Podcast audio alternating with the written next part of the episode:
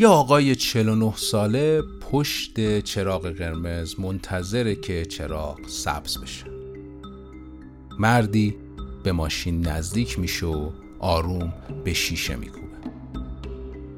پایین دادن پنجره باعث میشه که این آقا در یکی از پرافتخارترین پروژه های سینمای جهان حضور داشته باشه.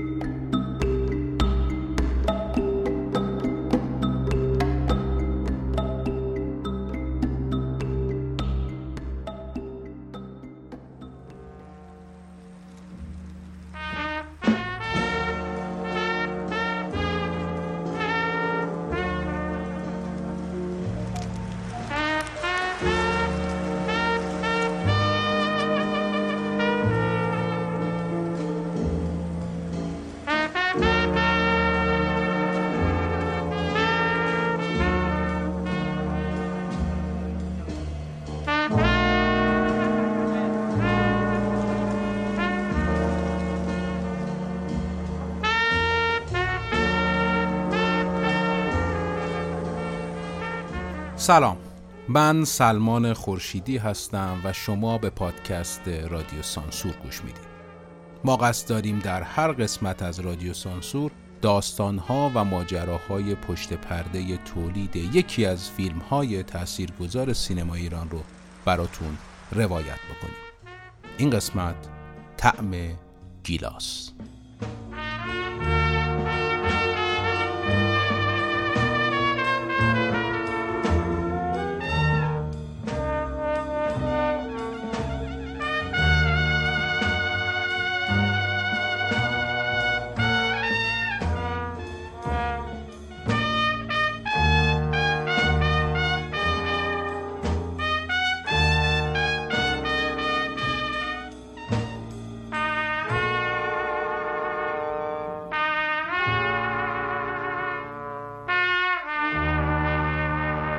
عباس کیارستمی متولد تیر ماه 1319 بود. روزهایی که به انتشار این اپیزود هم بسیار نزدیک. کیارستمی در محله قلحک به دبیرستان میره. هم دوره افرادی مثل مرتزا ممیز و آیدین آقداشلو میشه. اون نخستین تجربه های هنری خودش رو در نقاشی انجام میده و در دانشگاه هم نقاشی می‌خونه اما هیچگاه نقاش نمیشه. خود عباس کیارستمی معتقده که شاید بخشی از تواناییهاش در دیگر هنرها به دلیل عدم تواناییش در نقاشی باشه. ورود جدی اون رو می‌تونیم با حوزه گرافیک بدونیم. با تکه بر همین دانش گرافیکه که به عنوان طراح پستر و همچنین طراح تیتراژ وارد سینما میشه. اگر یادتون باشه در اپیزود قیصر گفتیم که تیتراژ فیلم قیصر رو آقای عباس کیارستمی کار می‌کنه. بعد از اون به شکل جدیتر به سینما رو میاره. در کانون پرورش فکری پروژه هایی در رابطه با کودکان یا با کودکان می‌سازه و این روند فیلمسازی از سال 1349 تا سال 60 ادامه پیدا می‌کنه. کیارستمی با خانه دوست کجاست؟ به شهرتی جهانی دست پیدا می‌کنه. و به جرأت می‌تونیم بگیم که به عنوان مهمترین چهره سینمایی و معرف سینمای ایران در اون سالها و حتی بعدتر می‌تونیم ایشون رو قلم داد بکنیم. فیلم های متعددی در طول این سالها می‌سازه تا به سال 1376 و طعم گیلاس می‌رسیم آقا بخوام برسون. خیلی ممنون محل کارم همینجاست. منم از همون رو دارم. خیلی ممنون محل کارم. چرا تعارف می‌کنی؟ گفتم محل کارم همینجاست دیگه.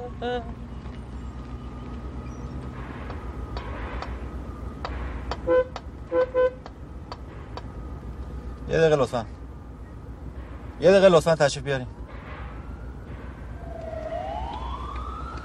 سلام علیکم. حال شما خوبه؟ بفرمایید. میگم که شما اگه مشکلی مالی دارین من می‌تونم کمکتون بکنم. شما مشکل مالی ندارین نه خیلی می‌تونم کمکتون بکنم برو اینجا من هستم میزن در محل سرویس می‌کنم برو دیگه. ایده اولیه فیلم در فاز درون مایه از کتابای امیل چوران میاد. چوران یه فیلسوف رومانیاییه که همدوره با اوژن یونسکو بوده. برقله های ناامیدی رو شاید بتونیم قابل توجه ترین کتاب چوران بدونیم.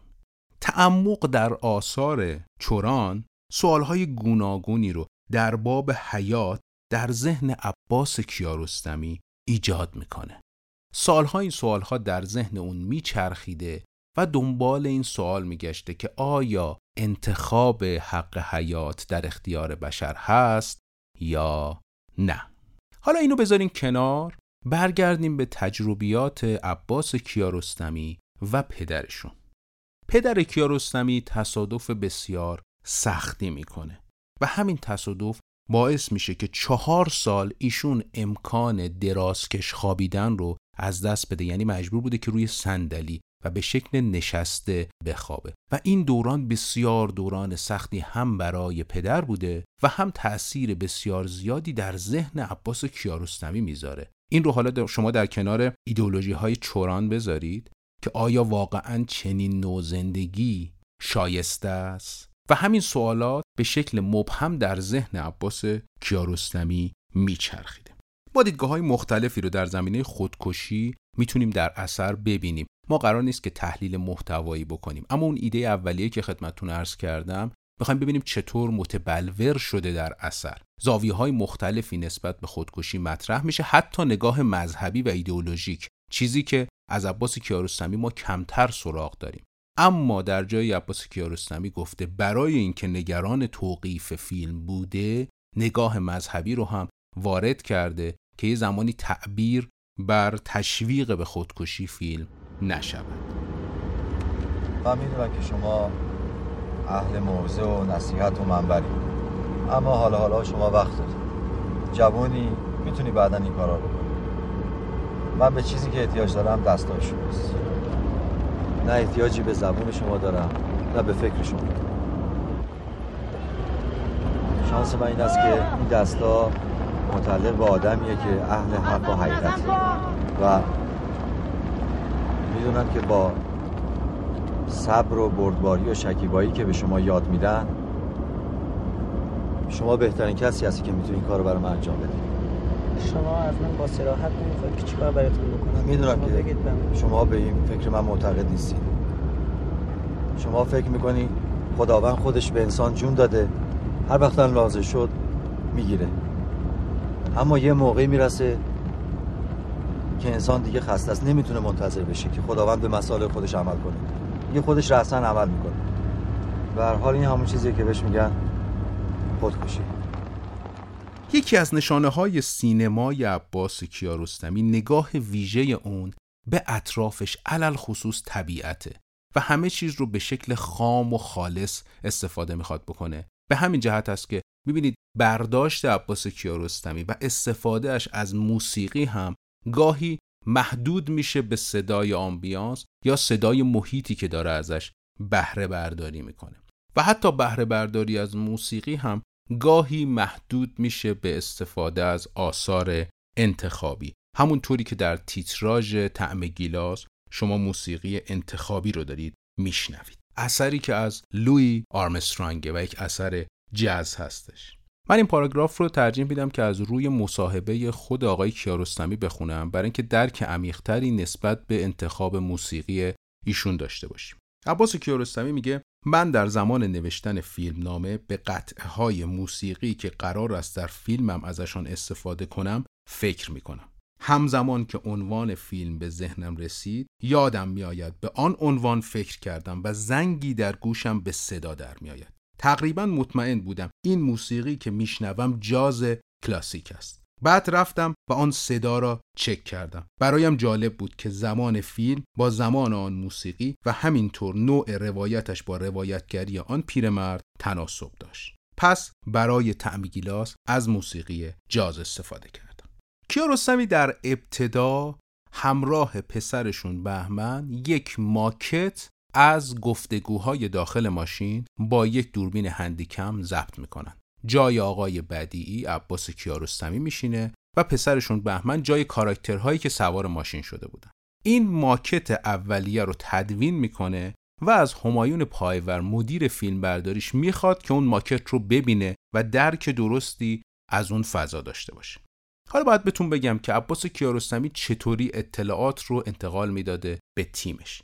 تو فیلم های قبلی با بهرهگیری از شم عکاسی و همچنین استفاده از یک ضبط صوت یا یک دفترچه تمام اطلاعات رو ثبت می‌کرده و نما و قابی هم که مد نظرش بوده رو ازش عکس می‌گرفته. بعد همین نما در کنار مطالبی که ضبط شده بوده در اختیار گروه قرار می‌گرفته. پس همینجا ما می‌تونیم به این نتیجه برسیم که فیلم نامه منسجم آنچنان برای عباس کیارستمی محل اهمیت نبوده و خیلی وقتا سر صحنه هم که می‌رفتن عباس کیارستمی بیشتر گروه رو هدایت می‌کرده به سمت چیزی که در ذهنش می‌دیده. اما در پروژه طعم گیلاس کمی این فضا آپگرید شده بوده. یعنی عباس کیارستمی یک ماکت می‌سازه. اگه یادمون باشه تو اپیزود یه حب قندم همینو گفتیم که رضا میرکریمی هم یه ماکت اولیه از فیلم می‌سازه و اون ماکت رو به عنوان الگو به گروه نشون میده. بازم تاکید می‌کنم اینجا که حتی در زمان فیلمبرداری هم نسخه نهایی در اختیار گروه نبوده و بیشتر سعی می‌کرده عباس کیارستمی اطلاعات رو در اختیار افراد بذاره و دست افراد در صحنه رو باز میذاشته. می‌دونیم که عباس کیارستمی اغلب از نابازیگرها استفاده می‌کرده و همین بهرهگیری از نابازیگرها رو شما در کنار بهرهگیری خاص از طبیعت بذارید و عدم استفاده از یک فیلمنامه دقیق مدون. می‌بینید اثری که داره خروج بیرون میاد یک اثر خالص کاملا. در بهار این ماکت تموم میشه به پایور نشونش میده و پایور ذهنیت اولیه نسبت به تعم گیلاس رو پیدا می‌کنه. انقدر این تصاویر در ذهن عباس کیارستمی شفاف شکل گرفته بوده که از ابتدای کار نگران گرفتن پلان ماه در آسمون بوده. اونایی که فیلم رو دیدن می‌دونن که کدوم پلان رو دارم میگم و اگر فیلم رو هم ندیدید توصیه می‌کنم که یکی از بهترین آثار سینمایی تاریخ ایران رو از دست ندید. گفتم در بهار داشتن کار می‌کردن و خب گرفتن این پلان خیلی اون موقع سخت نبوده. چند بار سعی می‌کنن. یعنی پشت بوم خونه عباس کیارستمی بعضی وقتا بیرون میرن با پایور و پلانهای مختلفی می‌گیرن. اما اونی که در ذهن عباس کیارستمی بوده هیچ وقت شکل نمی‌گیره. اما جالبه پلانی که الان ما داریم در فیلم می‌بینیم واقعا ماه نیست و خورشیده. بله خورشیده. پروژه در پاییز فیلم برداری می شده و گرفتن این نما بسیار کار دشواری بوده. در یکی از روزهای فیلم برداری همایون پایور خورشید رو می‌بینه و فکر می‌کنه با استفاده از فیلترهای گوناگون می‌تونه نمایی از خورشید بگیره که شکل ماه باشه. همین کار رو می‌کنه و مورد پسند عباس کیارستمی قرار می‌گیره و در تدوین هم عباس کیارستمی از همین پلان استفاده می‌کنه. صبح پا شده هیچ نگاه کردی؟ به آسمان نگاه کردی؟ نمیخوا اون دم صبح طلوع آفتاب نمیخوا ببینی؟ سرخ و زرد آفتاب و موقع غروب. دیگه نمیخوا ببینی. ماه دیدی؟ نمی‌خوای این ستاره ها رو ببینی. شب محتاب اون قرص کامل ما. دیگه نمیخوا ببینی؟ چشمت میخوا ببندی؟ بی زحمت اینجا دست راست بپیچی.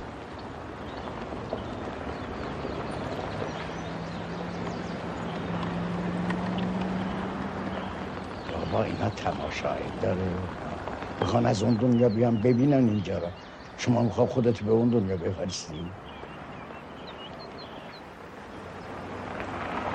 دیگه نمی‌خواه آب چشمه خنک. دیگه نمی‌خواه بخوری. دستورت تو با اون آب چشمه بشوری. بپیش دست راست.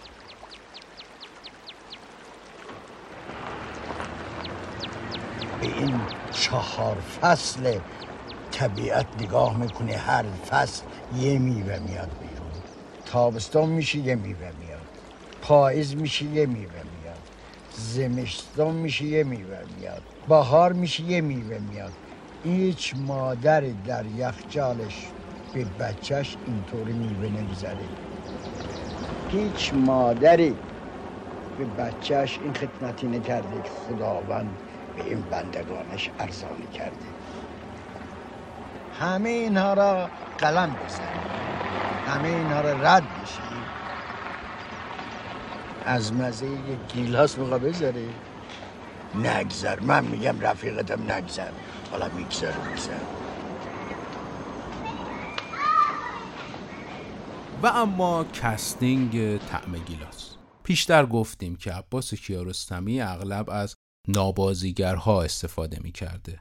نابازیگر مشخصه دیگه افرادی که تجربه بازی کردن جلوی دوربین رو نداشتن و بازیگرهای حرفه‌ای نیستن. یه آقای 49 ساله که مهندس معمارم هست پشت چراغ قرمز منتظره که چراغ سبز بشه. فردی نزدیک ماشینش میشه و آروم به شیشه میکوبه.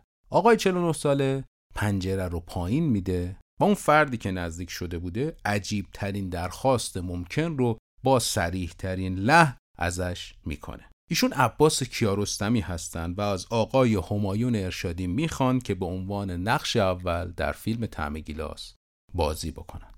آقای ارشادی همونجا میپذیره اما شک داشته که واقعا از پس این مسئولیت برمیاد یا نه. توضیحاتی که قبلا دادم در رابطه با نگاه عباس کیارستمی نسبت به فیلمسازی رو باز شما در کنار این نوع انتخاب بازیگر بذارید. چقدر دنبال همه چیز خالص بوده عباس کیارستمی.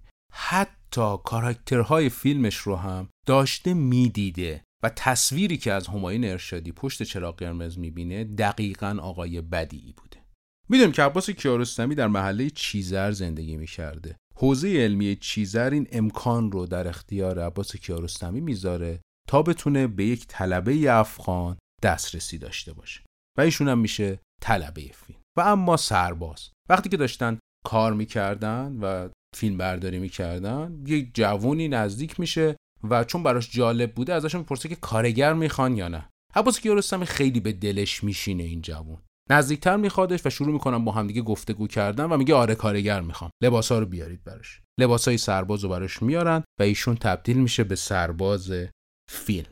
اما ماجرای خیلی خاصی داره این سرباز و اون پلان ترسیدنش. به همین جهت من مزاحم آقای همایون پایور مدیر فیلم برداری طعم گیلاس شدم تا از اون روز بیشتر برای ما بگم سلام آقای پایور خیلی خوش آمدید به رادیو سانسور.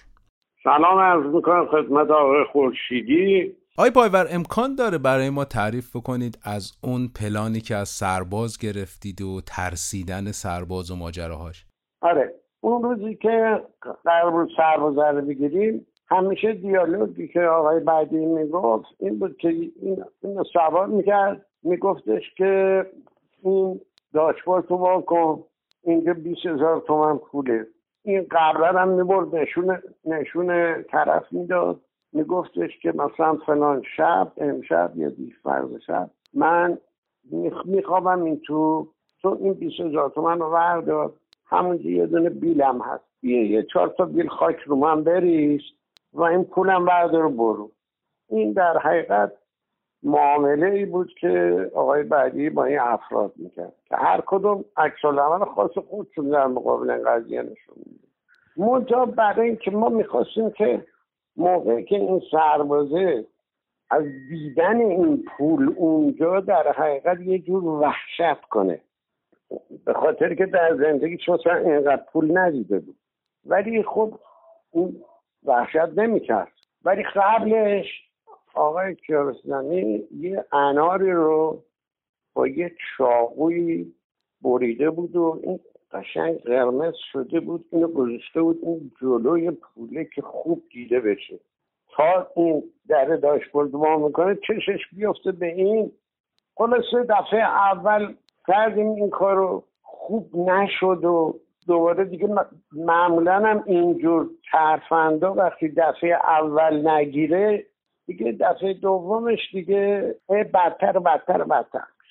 آقا آقا ما در گوش من گفتش که می‌تونی یه کاری بکنیم. این واقعا بترسه. این خیلی قیافش ماست اینطوری.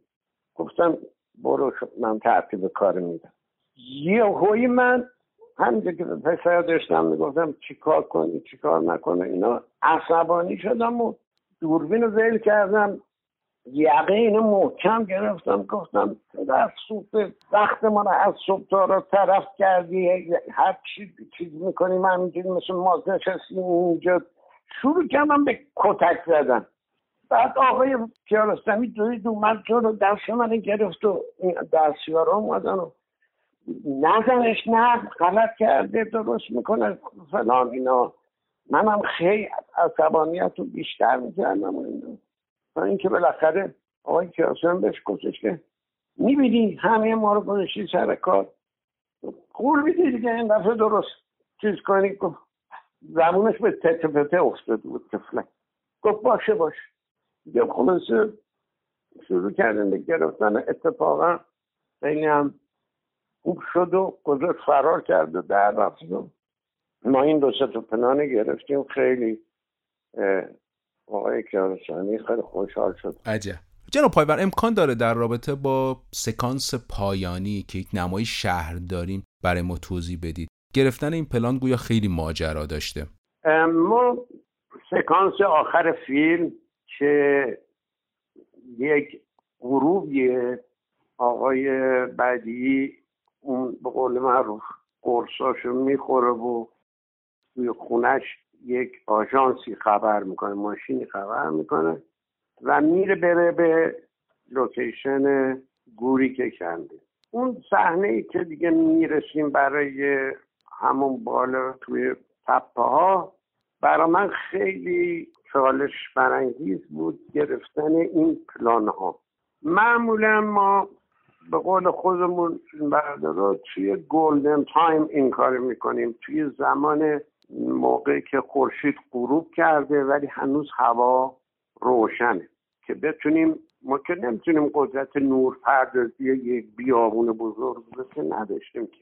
باید از این روش استفاده ولی یه اشکال عمده تو این کار بود به دلیل اینکه هم در طول روز مقدار قوار شهر زیاد می‌شد و بعد اون موقعی که ما می‌خواستیم برای ما مناسب بود فیلم برداری کنیم هنوز همه چراغای شهر روشن نشده بود. نمی‌تونستیم این پلان رو به جای شب جا بندازیم. در نتیجه من فکر کردم که ما این کار رو بیایم برعکس کنیم. به جای غروب در طلوع یعنی قبل از طلوع آفتاب این کار رو بکنیم. معمولا اون time صبح خیلی کمتر از time بعد از ظهر چون time بعد از ظهر ذرات قوقات تو هوا زیاده این نوری که نور خورشیدی که رفته پشت افق هنوز به وسیله انعکاس اون ذرات بیشتر باقی میمونه. ولی صبح چون هوا صافتره این زمان خیلی کوتاهتر من برای اینکه این زمان مناسب رو پیدا بکنم از همون نگاتیو که کار می‌کردیم با یه دوربین عکاسی دو سه روز رفتم صبح زود قبل از هوا تاریک بود شروع می‌کردم به با زمان بندی خاص از اون صحنه عکس می‌گرفتم و شرایط عکاسی رو یادداشت می‌کردم. و اینا رو می‌دادم لابراتوار ظاهر کنه روی همون پوزیتیوی که برای فیلم رو می‌زد چاپ بکنم و من اینا رو نگاه می‌کردم تا بالاخره یک بازه زمانی خاصی رو که یه چیزی در حدود هشت دقیقه اینطور می‌شد رو دیگه انتخاب کردم و گفتم که در این بازه زمانی باید بگیریم اینو. دیگه تجهیزات کردیم و همه چی مرتب رفتیم و فکر می‌کنم من که دو بار این اومدن این ماشین و رفتن و پیچیدن و ایستادن اینا رو توی این بازه زمانی هشت دقیقه گرفتیم و و بقیه بعد صحنه دیگه که اون حالا میشینه اونجا یه سیگار می‌کشه و بعدم میره توی اون اون اونام همه از نور یک چراغ ماشین استفاده کردیم که منحرفش کردیم به تپاها و نور معکوسه گرفت بسیار عالی. سپاسگزارم جناب پایور که همراه ما بودید و لطف کردید. ماجراهایی از طعم گیلاس رو برای ما تعریف کردید. از شما خیلی ممنونم. موقعیت خوبی بود که به من دادید که با دوباره خاطراتم رو درباره این فیلم زنده کنم.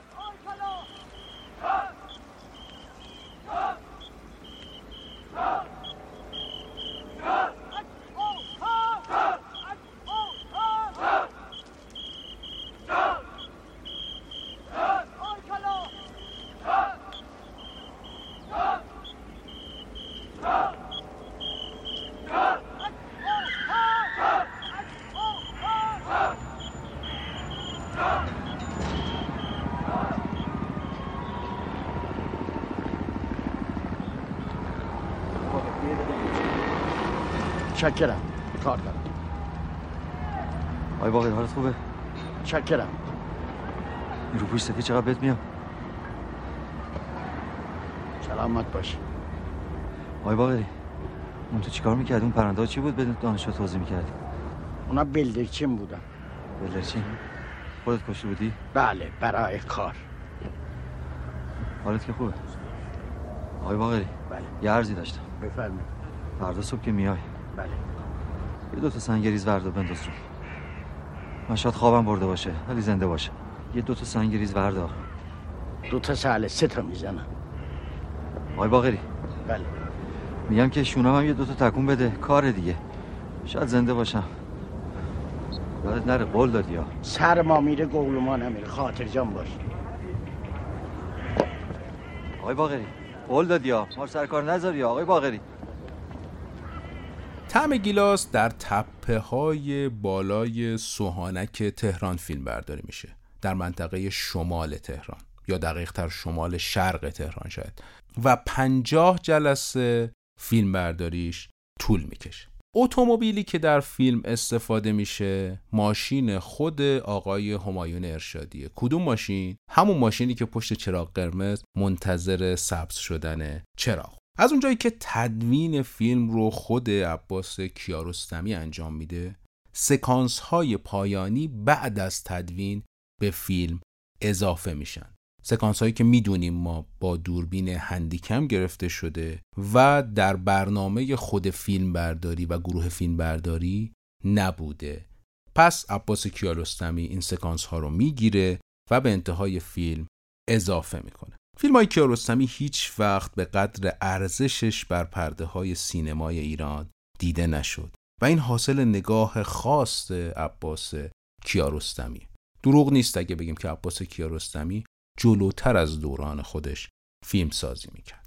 اما در تاریخ 18 می 1997 در یکی از شهرهای جنوبی فرانسه نخل طلایی کن به عباس کیارستمی اهدا میشه از جشنواره‌ای که در سال 1993 و همچنین 2002 خود عباس کیارستمی در هیئت جوری اون بود و در سال 2005 هم سرپرست بخش دوربین طلایی جشنواره کن بود.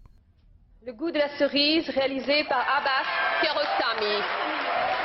Ce fut la surprise du dernier festival de Cannes. Abbas Kiarostami, réalisateur iranien inconnu du grand public, décroche une palme d'or ex aequo. Lui qui écrit, réalise et monte ses films tout seul, faute de moyens, acquiert du jour au lendemain une reconnaissance mondiale. اما یک هفته پیش از اینکه عباس کیارستمی به گروه داوران آکادمی بپیونده خبری جهان سینما رو دگرگون میکنه خبری که از فقدان یک اندیشه زاینده در سینمای جهان خبر میده. واقعا نمی‌خوام در این اپیزود وارد بحث خطای پزشکی و محکوم کردن افراد یا حتی اظهار نظر شخصی بشم. اما بی تردید عباس کیارستمی لحظه لحظه زندگیش برای هنر این مملکت مفید بود و ای کاش عباس کیارستمی حالا می بود این بود ماجراهای تولید فیلم تعمی گیلاس. مثل همیشه ازتون می‌خوام که پادکست فارسی رو دنبال کنید و اون رو به بقیه هم معرفی بکنید. من سلمان خورشیدی اینجا تهران رادیو سانسور رو شنیدید.